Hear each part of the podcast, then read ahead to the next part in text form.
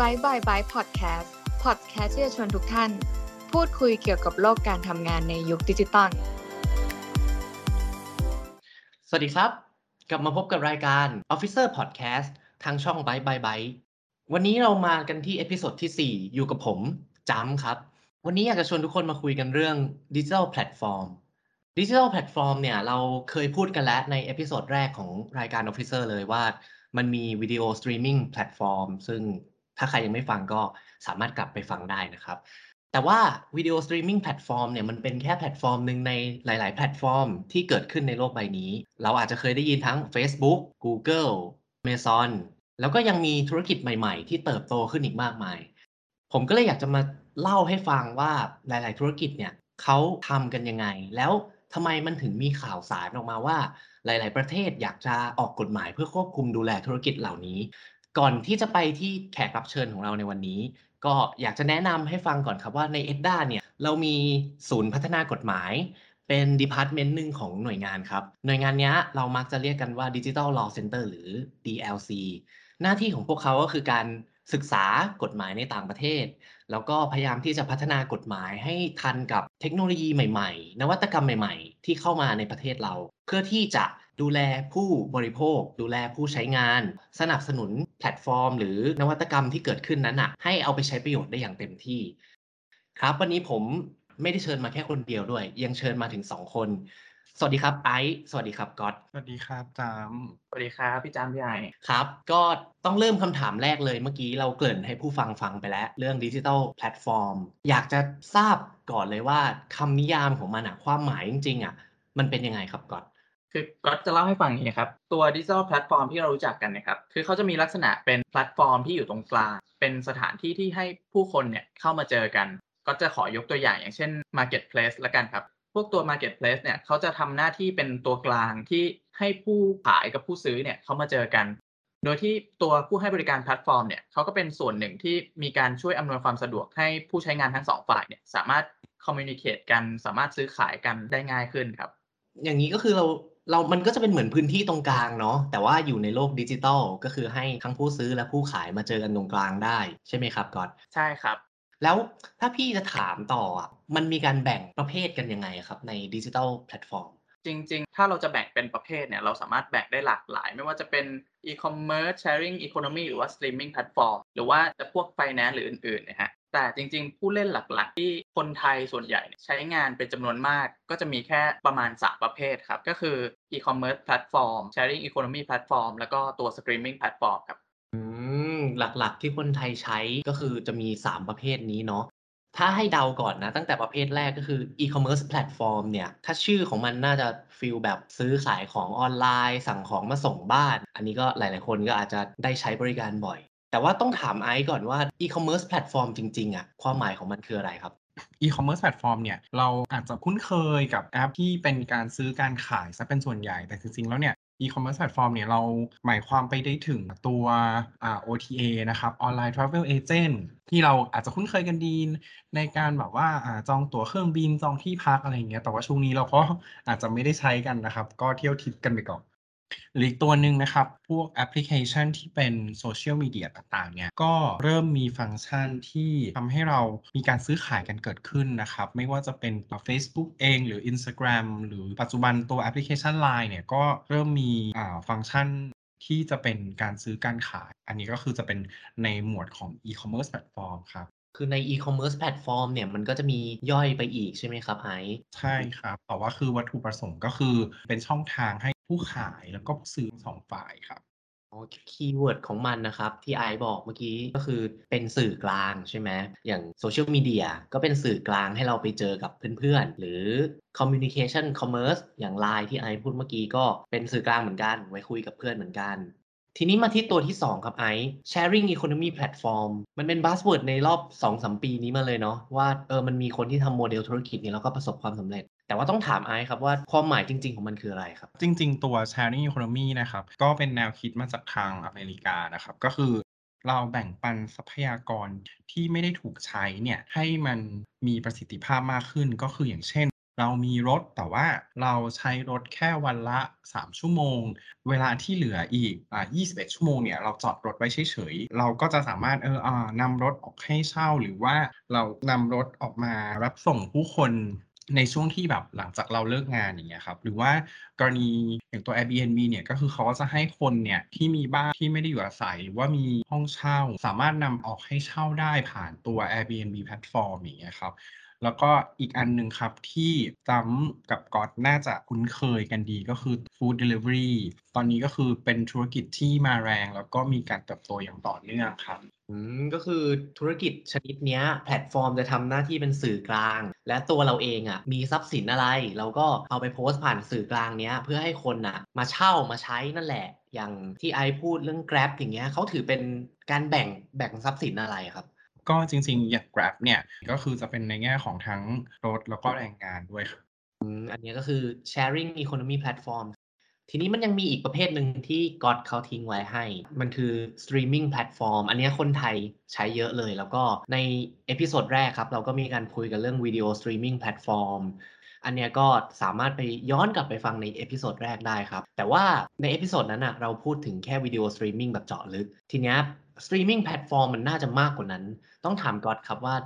คำนิยามและความหมายของมันจริง ๆ มีอะไรแล้วก็ประกอบด้วยอะไรบ้างครับ ในตัว streaming platform ครับพี่จำมันก็จะมีในหลาย ๆ ประเภทครับ อย่างเช่น video streaming platform ที่พี่พี่จำพูดถึงไปเมื่อกี้ แล้วก็นอกจากนี้เขายังมีในตัวที่เป็น Music Streaming Platform ครับ ซึ่ง การให้บริการในลักษณะที่เป็น Streaming Platform เนี่ยมันก็จะแบ่งได้ทั้งตัวผู้ใช้งานเนี่ยสามารถอัปโหลดคอนเทนต์หรือว่าวิดีโอหรือว่าเพลงที่ตัวเองร้องนะครับขึ้นไปบน Streaming Platform เหล่านั้น กับอีกกรณีหนึ่งคือ ตัวผู้ให้บริการ streaming platform เองเนี่ยเป็นผู้ที่ไปซื้อ license พวกคอนเทนต์ต่างๆ มาลงแล้วก็ provide คอนเทนต์พวกนั้นเองครับ ซึ่งจากที่เราเห็นเนี่ยมันก็มีทั้งที่เราใช้บริการฟรี แล้วก็ที่เราต้องไปเสียเงินไปเป็น subscriber ของแต่ละช่องทางอย่างเงี้ยซึ่งปัจจุบันเนี้ยตัว streaming platform เนี่ยเราก็ใช้งานกันเยอะมากพอสมควร เพราะว่าหลายๆ คนก็ติดซีรีส์ใหม่ ๆ อย่างในตัว Netflix เอง หรือว่าฟังเพลงใหม่ๆ จากจุก Spotify อะไรอย่างเงี้ยครับ อื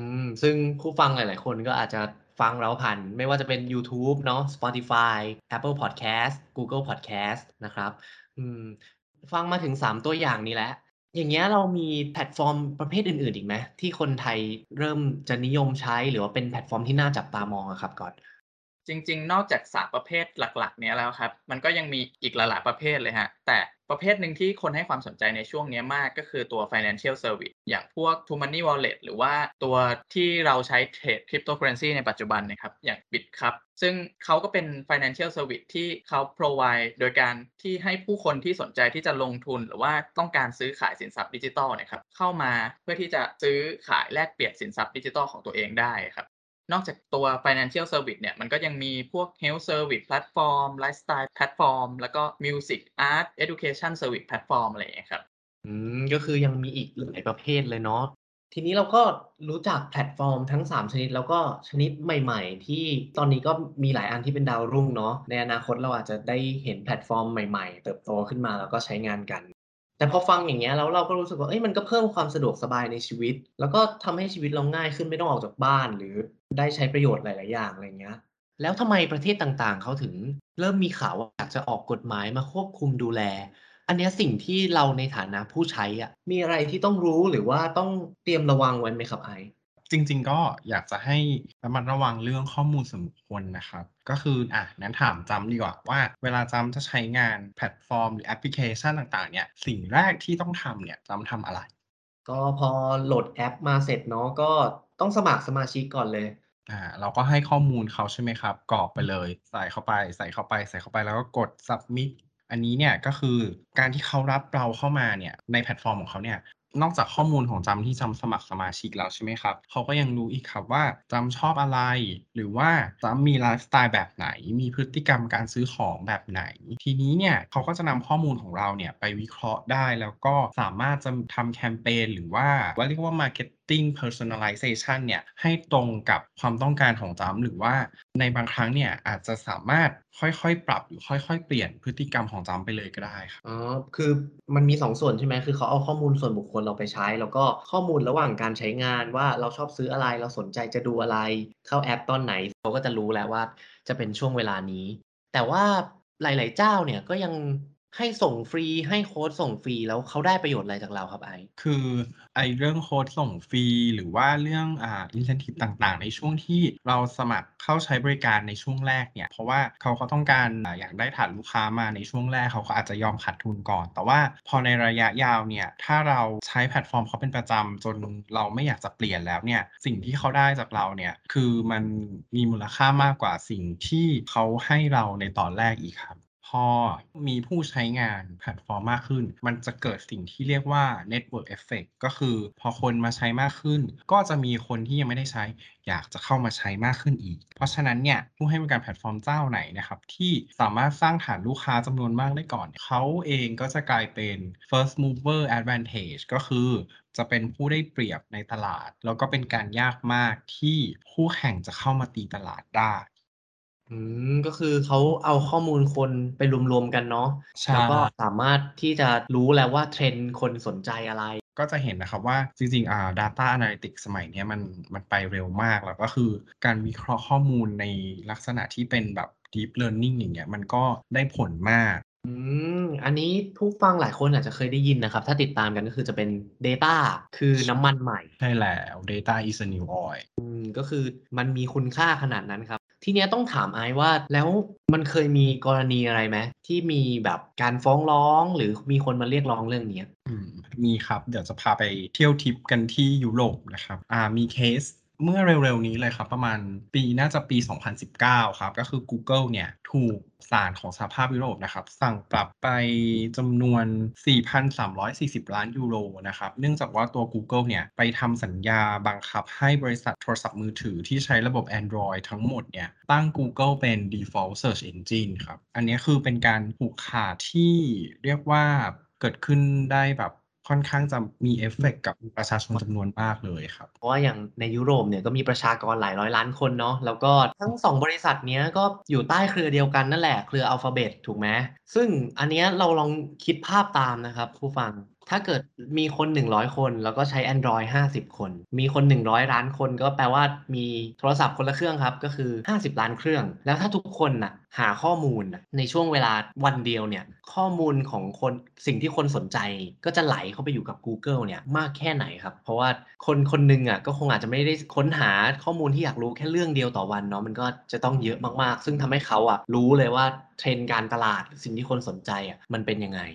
ทีเนี้ยพอพอเราเริ่มรู้เรื่องเนี้ย มันทำให้ให้คนที่ฟังอยู่อาจจะเริ่มกังวลแล้ว อันนี้ไอช่วยเล่าให้ฟังหน่อยว่าปัจจุบันมันมีกฎหมายอะไรที่ช่วยดูแลเราเรื่องนี้บ้างครับ?ก็จริงๆสำหรับผู้ใช้นะครับ ทางยุโรปเองเนี่ยเขาก็มีกฎหมายคุ้มครองข้อมูลส่วนบุคคลนะครับ อาจจะเคยได้ยินกันอยู่แล้วนะครับ ก็คือตัว GDPR จริง ๆ ประเทศไทยเองเนี่ยมีเหมือนกันครับ คือพระราชบัญญัติคุ้มครองข้อมูลส่วนบุคคล พ.ศ.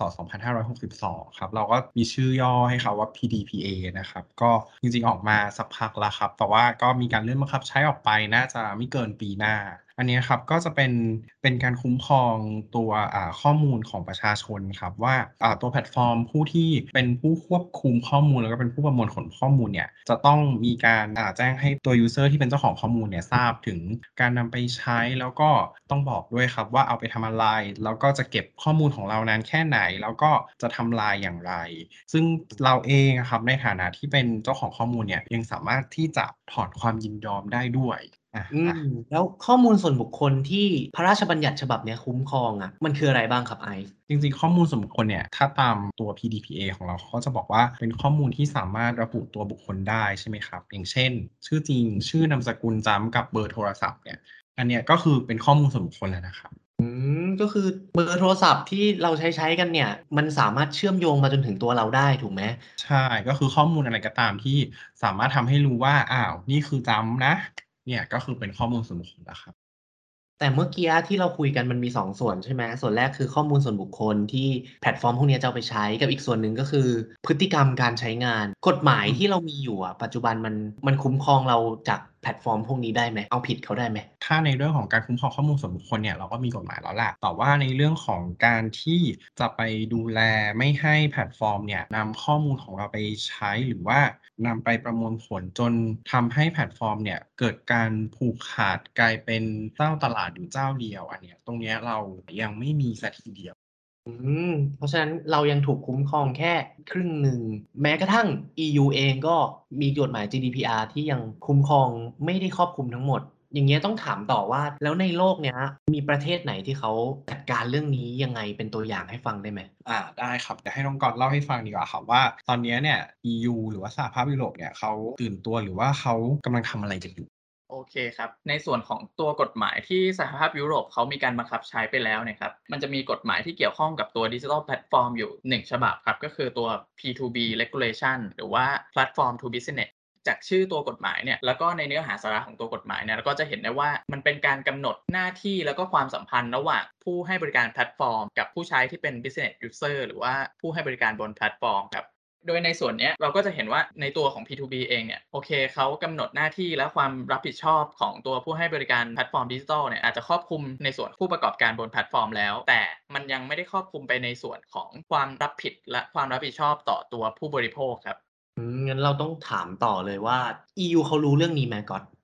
ในตอนเนี้ยเขาก็ให้ความสำคัญในเรื่องของการคุ้มครองผู้บริโภค แล้วก็การแข่งขันในตลาดภาคดิจิทัลเนี่ยมากขึ้นครับ ในขณะที่เราคุยกันอยู่เนี่ยก่อนหน้านี้เขาได้มีการเผยแพร่ร่างกฎหมาย 2 ฉบับครับที่เกี่ยวกับการควบคุมดูแลดิจิทัลแพลตฟอร์มซึ่งกฎหมาย 2 ฉบับนี้ก็ได้แก่ตัว Digital Service Act แล้วก็ Digital Market Act ครับอืมอ่ามีกฎหมายเพิ่มมา 2 ตัว งั้นเราลองมาไล่กันเลยดีกว่าว่า ในแต่ละตัวเขามีจุดมุ่งหมายยังไง แล้วก็กฎหมายกำหนดอะไรออกมาบ้าง ตัวแรกเลยครับ ที่ก๊อตพูดเมื่อกี้ก็คือ เป็นร่างอยู่เนาะร่างกฎหมาย Digital Service Act ครับอันนี้กฎหมายนี้รายละเอียดเป็นยังไงครับ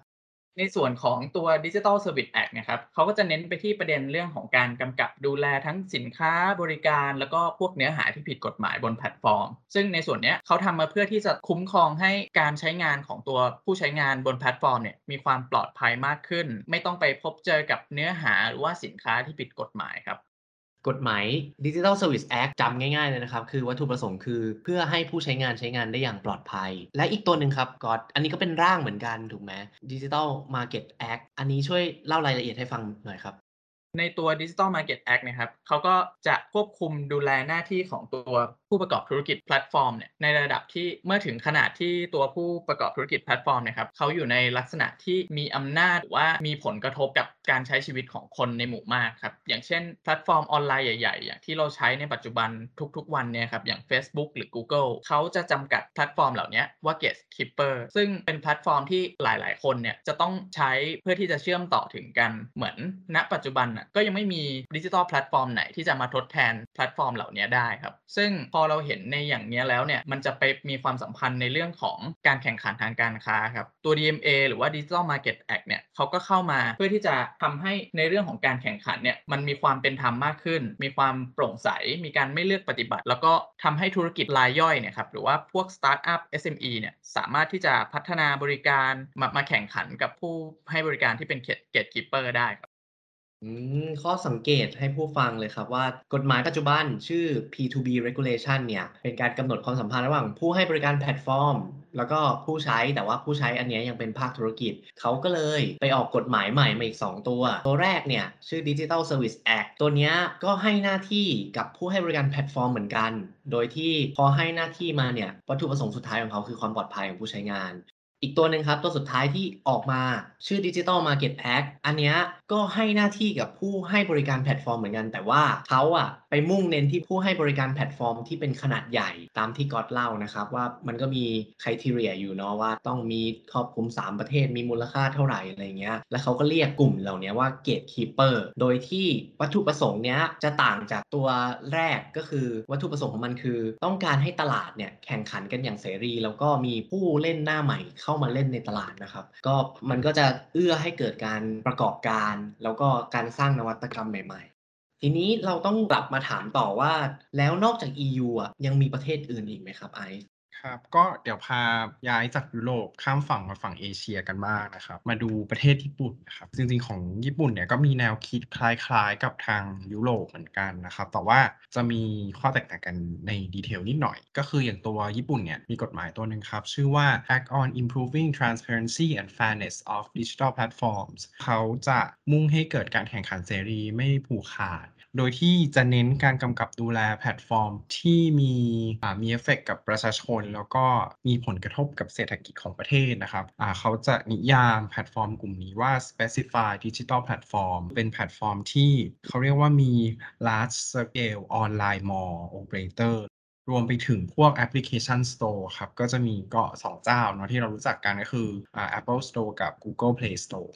โดยรวมนะครับก็จะมีอ่าอย่างเช่นอ่า Amazon Japan Rakuten อันนี้เป็นของญี่ปุ่นเอง Yahoo Japan อันนี้ก็เป็นอีคอมเมิร์ซเจ้าใหญ่อ่าแล้วก็ที่ขาดไม่ได้เลย Facebook Japan แล้วก็ Google Japan อ่า กลุ่มกลุ่มเนี้ยก็คือทางทางของญี่ปุ่นเนี่ยอาจจะไม่ได้เข้าไปกำกับดูแลแบบเข้มข้นหรือว่า aggressive เหมือนทางฝั่ง EU นะครับแต่เขาจะเน้นการสร้างความร่วมมือระหว่างหน่วยงานภาครัฐกับตัวแพลตฟอร์มเองอะไรเงี้ยครับเพื่อให้เกิดสภาพแวดล้อม หรือว่าเพื่อให้เกิดการแข่งขันที่เป็นธรรมก็ตามสไตล์ประเทศญี่ปุ่น อืมก็คือ EU เนาะไอเดียเขาเป็นการให้หน้าที่กับผู้ให้บริการ แต่ว่าพอเป็นของญี่ปุ่นเนี่ย ก็จะเป็นเหมือนการประสานงานกันมากกว่าเนาะซึ่งจริง ๆ พอพอญี่ปุ่นเขาใช้โมเดลเนี่ย กลายเป็นว่าทางแพลตฟอร์มเนี่ย ก็เหมือนให้ความร่วมมือกับญี่ปุ่น เป็นอย่างดีครับอ่าคือเราก็อาจจะชอบให้คนมาคุยกับเราดีๆ มากกว่าที่จะมาบังคับให้เราทำอะไรเนาะ ใช่ โดยเฉพาะญี่ปุ่นก็คล้ายๆกับกฎหมาย Digital Market Act ครับ ก็คือมุ่งไปที่การแข่งขันเสรีไม่ผูกขาด แล้วก็กำกับแพลตฟอร์มขนาดใหญ่ที่กระทบต่อความเป็นอยู่ของประชาชน แล้วก็เศรษฐกิจของประเทศ และเขาก็ตั้งชื่อเล่นครับ อย่างของ EU ที่ก๊อตเล่าให้ฟังเมื่อกี้คือเรียกว่า Gatekeeper แต่ว่าในญี่ปุ่นเนี่ยเรียกว่า Certified Digital Platform นะครับทั้งสองอันก็มีการปรับให้ตรงกับบริบท แล้วก็ตอนนี้ทีม DLC เนี่ยก็ศึกษาโมเดลมาทั้งสองประเทศแล้ว ทีนี้ก็เลยอยากจะลองถามครับว่าเออเนี่ยส่วนตัวลองไปอ่านรายงานพฤติกรรมผู้ใช้อินเทอร์เน็ตในปี 2563 มาที่ ETDA เนี่ยเป็นคนไปสำรวจมาครับ พบว่าคนที่ใช้งานอินเทอร์เน็ตเนี่ย มีปัญหาหลักๆ เนี่ยก็จะมีอยู่ 5 ข้อครับ ก็คือ 1. ไม่มั่นใจว่าข้อมูลที่อยู่บนอินเทอร์เน็ตเนี่ยเชื่อถือได้ เสียค่าใช้จ่ายแพง ถูกละเมิดสิทธิ์ความเป็นส่วนตัวหรือส่วนบุคคล แล้วก็ถูกหลอกลวงทางอินเทอร์เน็ตอะไรเงี้ยครับ อันเนี้ยทั้งทั้ง 5 ข้อเนี่ยครับ มันสะท้อนว่าคนไทยเนี่ยก็มีการใช้งานอินเทอร์เน็ต แล้วก็แพลตฟอร์มพวกเนี้ยเยอะมาก ก็เลยจะต้องถามก๊อตต่อว่าปัจจุบันในไทยอะเรามีการดำเนินการหรือพยายามที่จะแก้ไขปัญหาแบบเนี้ยในรูปแบบไหนครับ จากปัญหาที่ทางพี่จำได้เล่ามานะครับ ก็จะเห็นว่าจริง ๆ แล้วเนี่ยปัญหาเนี่ยมันมีทั้งอยู่ในฝั่งที่เป็นของตัวผู้บริโภค แล้วนอกจากนี้การที่เขาเป็นแพลตฟอร์มครับเขายังมีผู้ใช้งานอีกฝั่งหนึ่ง ซึ่งคือผู้ประกอบการบนแพลตฟอร์ม ในส่วนนี้เขาก็มีปัญหาในการที่ถูกเอาเปรียบจากข้อตกลง และเงื่อนไขในการให้บริการเหมือนกัน โดยการที่แพลตฟอร์มอาจจะมีการเก็บค่า GP หรือว่า ค่าคอมมิชชั่น ค่าธรรมเนียมต่างๆ ที่สูง หรือว่าไม่มีการกำหนดการเก็บที่ชัดเจน พอเราเห็นที่มาของปัญหาประกอบกับการศึกษาจากรูปแบบการกำกับของแต่ละประเทศที่เราคุยไปเมื่อกี้เนี่ยฮะเราก็จะเห็นว่าในตัวกฎหมายเราเนี่ยคือตัวพรบธุรกรรม ก็มีกลไกที่เราสามารถใช้ในการที่จะกำกับดูแลธุรกิจบริการที่เกี่ยวกับ ธุรกรรมทางอิเล็กทรอนิกส์ได้ โดยเราเนี่ยมีกลไกการกำกับดูแลอยู่ในมือเราเนี่ยสามระดับครับ ก็คือการแจ้งให้ทราบ การขึ้นทะเบียน แล้วก็การขออนุญาต โดยเรามองข้อมูลพวกนี้ประกอบกัน แล้วเราเห็นว่าลักษณะของธุรกิจบริการดิจิทัลแพลตฟอร์มเนี่ยเขาให้บริการมาแล้วในระยะหนึ่ง ซึ่งการที่เราจะไปกำกับดูแลเขาเนี่ยในส่วนเนี้ย เราก็จำเป็นที่จะต้องได้ข้อมูลจากเขา ซึ่งสิ่งที่เราเลือกมาตรการกำกับดูแลมาใช้เนี่ยเราก็เลือกกลไกที่เบาที่สุดก็คือการแจ้งให้ทราบ โดยวัตถุประสงค์ของกฎหมายที่เรากำลังร่างกันอยู่นะครับ ก็คือร่างขึ้นมาเพื่อที่จะดูแลมาตรฐานการให้บริการแพลตฟอร์มดิจิทัลเนี่ยให้เกิดความเป็นธรรม อย่างที่เราเห็นว่าในอีคอมเมิร์ซก็จะมีทั้ง e-marketplace ที่เขามีวัตถุประสงค์ เพื่อที่จะให้เกิดการซื้อขายสินค้าบริการกับอีกอย่างหนึ่งก็คือพวก social commerce ที่วัตถุประสงค์เขาเนี่ยก็ไม่ได้ทำมาเพื่อที่จะขายสินค้าหรือบริการ แต่เป็นการที่เราเข้าไปเล่นโซเชียลมีเดียติดต่อสื่อสารกับผู้คนแต่จริง ๆ แล้วพวกนี้มันก็มี feature ในการที่เขาสามารถมาซื้อขายสินค้าได้เหมือนกัน ซึ่งในกลไกการซื้อขายสินค้านี่ครับเราก็อยากให้มันมีมาตรฐานที่มันเท่ากันระหว่าง ไม่ว่าเขาจะเป็นตัว e-marketplace หรือว่าจะเป็นในส่วนของตัว social commerce นอกจากนี้ครับ ในเรื่องของการกำหนดหลักเกณฑ์ในการกำกับดูแล หรือการดำเนินต่างๆ ของบริการแพลตฟอร์มนะครับในแต่ละประเภทเนี่ยเราก็จะกำหนดให้มันมีความสอดคล้องกันให้เหมาะสมกับรูปแบบแล้วก็ความเสี่ยงของการดำเนินธุรกิจของแพลตฟอร์มเหล่านั้นครับโดยที่สำคัญเนี่ยฮะคืออย่างที่เล่ามาว่าจะมีเรื่องทั้งเรื่องของการใช้ข้อมูล การมีข้อมูลรั่วไหล การโฆษณาสินค้าที่ผิดกฎหมาย หรือว่าการที่ผู้บริโภคโดนโกงสินค้า วัตถุประสงค์ของกฎหมายเราเนี่ย ก็มุ่งเน้นไปที่การดูแลผู้บริโภค แล้วก็เพื่อให้เขาได้มีการใช้งานที่ปลอดภัย แล้วก็ไม่ต้องมาเจอกับเนื้อหาที่ผิดกฎหมาย หรือว่าสินค้าที่ผิดกฎหมายอย่างเงี้ยครับนอกจากนี้ในในตัวผู้ประกอบการรายย่อยอย่างเงี้ยฮะเราก็มีการงดเว้นหน้าที่บางอย่าง เพื่อที่จะได้ไม่ต้องไปเป็นภาระให้กับตัวผู้ประกอบการรายย่อย หรือว่าพวกสตาร์ทอัพเพื่อที่เขาจะได้พัฒนาบริการ แล้วก็สามารถเติบโตขึ้นได้ในสภาพเศรษฐกิจดิจิทัลที่เราพยายามจะสร้างขึ้นให้มันมีความเป็นมาตรฐาน อ่าเพราะฉะนั้นปัจจุบันเราอะจริง ๆ เรามีกฎหมายอยู่แล้ว คือพระราชบัญญัติธุรกรรมทางอิเล็กทรอนิกส์ ซึ่งปัจจุบันเราใช้มาตราที่ 33 แล้วก็เลือกวิธีการที่เบาที่สุด ก็คือการแจ้ง เพื่อให้แพลตฟอร์มพวกเนี้ยเขาดำเนินการอย่างถูกต้อง แล้วก็เป็นไปตามที่เราคิดว่าเหมาะกับสภาพของสังคมไทย ทีเนี้ยเรายังมีแนวคิดในการออกกฎหมายด้วยใช่ไหมครับก๊อต ที่เกริ่นมาเมื่อกี้ ใช่ครับพี่จ๊ำ ก็ อย่างที่บอกครับว่าเรามีกลไกในการออกพระราชกิจสีกาเนี่ยตามมาตรา 32 ของเรา ซึ่งเรามีกลไกอยู่ 3 ระดับ คือการแจ้งให้ทราบ การขึ้นทะเบียน แล้วก็การขออนุญาต แต่ในส่วนที่เราเลือกมาใช้ในการกำกับดูแลธุรกิจบริการแพลตฟอร์มดิจิทัลเนี่ยฮะเราเลือกในระดับของการแจ้งให้ทราบตามมาตรา 33 มา ซึ่งณปัจจุบันเนี่ยครับตัวร่างกฎหมายของเราเนี่ยมีชื่อว่าร่างพระราชกิจสีกาว่าด้วยการควบคุมดูแลธุรกิจบริการแพลตฟอร์มดิจิทัลที่ต้องแจ้งให้ทราบ ซึ่งในขณะเนี้ยก่อนหน้านี้เราได้มีการเปิดรับฟังความคิดเห็นไปในวันที่ 2 กรกฎาคม ซึ่งในกลุ่มแรกเนี่ยจะเป็นกลุ่มของ regulator หรือว่าพวก policy maker ครับพี่จำอ่าปัจจุบันเราก็เราก็รับฟังความเห็นมาแล้วของกลุ่มหนึ่งทีเนี้ยต้องถามรายละเอียดกับกฎหมายฉบับนี้กับไอซ์หน่อยครับว่ากฎหมายฉบับนี้ให้ความหมายแล้วก็มีแนวคิดยังไงครับไอ ก็จริงๆ ทางศูนย์พัฒนากฎหมายนะครับ หรือว่า Digital Law Center ของเราเนี่ย ก็ได้ทำการศึกษาทั้งทางของโมเดลของทางยุโรปแล้วก็ของญี่ปุ่นครับ แล้วก็ได้มีการจัด focus group นะครับจำนวน 2 ครั้งไปแล้ว แล้วก็ hearing 1ครั้งที่น้องก็ได้แจ้งไป ทีนี้เนี่ยในนิยามของ Digital Platform ในตัวพระราชกฤษฎีกาเนี่ยก็จะหมายถึงว่าการให้บริการแพลตฟอร์มที่มีลักษณะเป็นสื่อกลางนะครับหรือว่าเป็นพื้นที่สำหรับให้ผู้ประกอบการ แล้วก็ผู้บริโภคหรือผู้ใช้งานเนี่ยมาเชื่อมต่อกัน ไม่ว่าจะเป็นการเสนอขายสินค้าหรือบริการต่างๆนะครับ จริง ๆ เราก็อาจจะไม่ได้เป็นเป้าหมายกำกับขนาดนั้นเนาะอาจจะเป็นการหาบทบาทที่จะอยู่ด้วยกันได้ได้ดีใช่ไหมครับใช่ก็คือจริงๆอะเอ็นได้เองก็มีเป้าหมายในการสร้าง ให้เกิดการคุ้มครองผู้ใช้บริการนะครับ ก็สร้างความเป็นธรรมแล้วก็ทำให้มันเกิดความโปร่งใสทำให้อ่าบริการแพลตฟอร์มต่างๆ เนี่ยมันมีมาตรฐานเพื่อให้ประชาชนเนี่ยได้ใช้งานกันได้อย่างปลอดภัยครับแล้วอ่าอย่างกฎหมายของ EU เขาก็จะมองผู้เล่นเนาะเป็นแพลตฟอร์ม เป็น gatekeeper แล้วก็เป็นผู้ใช้ผู้ใช้ที่เป็นธุรกิจอะไรเงี้ย กฎหมายฉบับนี้มองผู้เล่นในนี้เป็นยังไงครับ กฎหมายฉบับนี้ครับ ก็หลักๆก็คือจะเป็นมีมีคู่สัญญาที่เกี่ยวข้องนะครับ อย่างน้อยก็คือ 3 ฝ่ายด้วยกันครับ ก็จะมีผู้ให้บริการแพลตฟอร์มถูกไหมครับ แล้วก็ผู้ประกอบการบนแพลตฟอร์มครับ อย่างเช่นผู้ขายหรือว่าร้านอาหาร โรงแรมอะไรต่างๆนะครับ แล้วก็สุดท้ายก็คือ ผู้บริโภคอย่างเรานะครับหลักการสำคัญเนี่ยก็คือเพื่อให้เกิดการแข่งขันที่เป็นธรรมนะครับ เกิดความเท่าเทียมกัน ระหว่างผู้ให้บริการที่เป็นแพลตฟอร์ม สัญชาติไทย แล้วก็ผู้ให้บริการต่างชาติด้วยนะครับ ซึ่งจริง ๆ ตัวผู้ให้บริการต่างชาติเองเนี่ยก็เป็นประเด็นสำคัญ เพราะว่าจากสถิติเรื่องร้องเรียน OCC หรือว่าผลสำรวจของ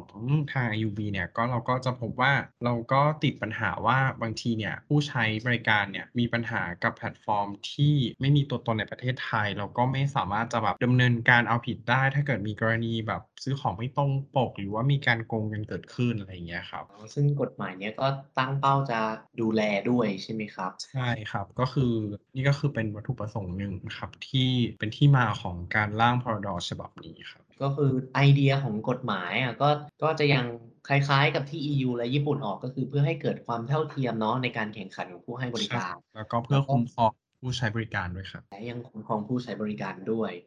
พอพูดถึงเรื่องความเท่าเทียมของผู้ให้บริการที่อยู่ในและต่างประเทศ ข้างในประเทศอะก็คงคงหาตัวกันได้แหละ แต่ต่างประเทศอย่างเงี้ยครับ เราใช้หลักการไหนหรือแนวคิดไหนในการที่จะเข้าไปดูแลตรงนี้ครับ ถ้าเป็นอย่างตัวแพลตฟอร์มต่างประเทศ หรือว่าตัวผู้ให้บริการต่างประเทศนะครับ ก็จะมีเรื่องของการตั้งตัวแทนนะครับตัวในพอเราก็จะกำหนดเรื่องการตั้งตัวแทน หรือว่าการนำหลัก extraterritorial scope มาใช้กับตัวผู้ให้บริการแพลตฟอร์มต่างชาตินะครับ อันนี้ของไทยเนี่ยจะค่อนข้างต่างจากทาง EU นิดนึงเพราะว่าอย่างของ EU เองเนี่ย ตัว Facebook หรือแม้กระทั่ง Google เนี่ยเขาไปตั้งออฟฟิศที่ไอร์แลนด์เพราะฉะนั้นเนี่ยก็ถือว่าอยู่ในมีสำนักงานอยู่ในพื้นที่ของสหภาพยุโรปอันเนี้ยทางนั้นเขาก็จะง่ายต่อการบังคับใช้หรือว่าการลงโทษต่างๆ แต่ว่าสำหรับของประเทศไทยเนี่ยก็จะไม่มีตัวผู้ให้บริการต่างชาติมาตั้งสำนักงานที่ประเทศไทย อันนี้ก็จะเป็นประเด็นที่ทางเอ็ดด้าเราเนี่ยก็กำลังหาทางแก้ปัญหาตรงนี้อยู่นะครับอืม ครับ ก็อันนี้ก็คือเป็นความคืบหน้าของการดำเนินการของกฎหมายฉบับนี้นะครับ ก็ถ้าเกิดมีข้อมูลตรงไหนที่อาจจะตกหล่นก็ต้องขออภัยด้วยนะครับ ก็อันนี้ก็เป็นหนึ่งในทีมของ EDDA ครับ ที่เราอยากจะมาแนะนำให้รู้จักแล้วก็เป็นภารกิจหนึ่งเนาะที่ก็เป็นส่วนสำคัญในการร่างกฎหมายออกมา ก่อนที่จะดำเนินการตามขั้นตอนนิติบัญญัติของประเทศไป ก็เป็นการ go digital with EDDA อีกทางหนึ่งครับ ก็สำหรับวันนี้เวลาหมดแล้วได้ข้อมูลเข้มข้นเลยจากทั้ง ICE แล้วก็ทั้ง God เลย ครับ แล้วก็สำหรับวันนี้ก็ฝากติดตามครับ ช่อง Byte by Byte Podcast ของเรา แล้วก็ดูว่าในเอพิโซดหน้าเราจะเอาเรื่องราวสาระดีๆ ในรูปแบบเสียงแบบไหนมา ให้ผู้ฟังได้ฟังกัน ก็ฝากกดติดตามด้วยนะครับ ก็สำหรับวันนี้จ้ำแล้วก็ไอแล้วก็ก๊อตขอลาไปก่อน สวัสดีครับ สวัสดีครับ ติดตามสาระดีๆ จาก EDDA ได้ที่ www.etda.or.th หรือ Facebook Page ETDA Thailand และอย่าลืมติดตาม Bye Bye Bye Podcast ของเราได้ที่ SoundCloud Spotify Apple Podcast Google Podcast และ YouTube ในช่อง EDDA Channel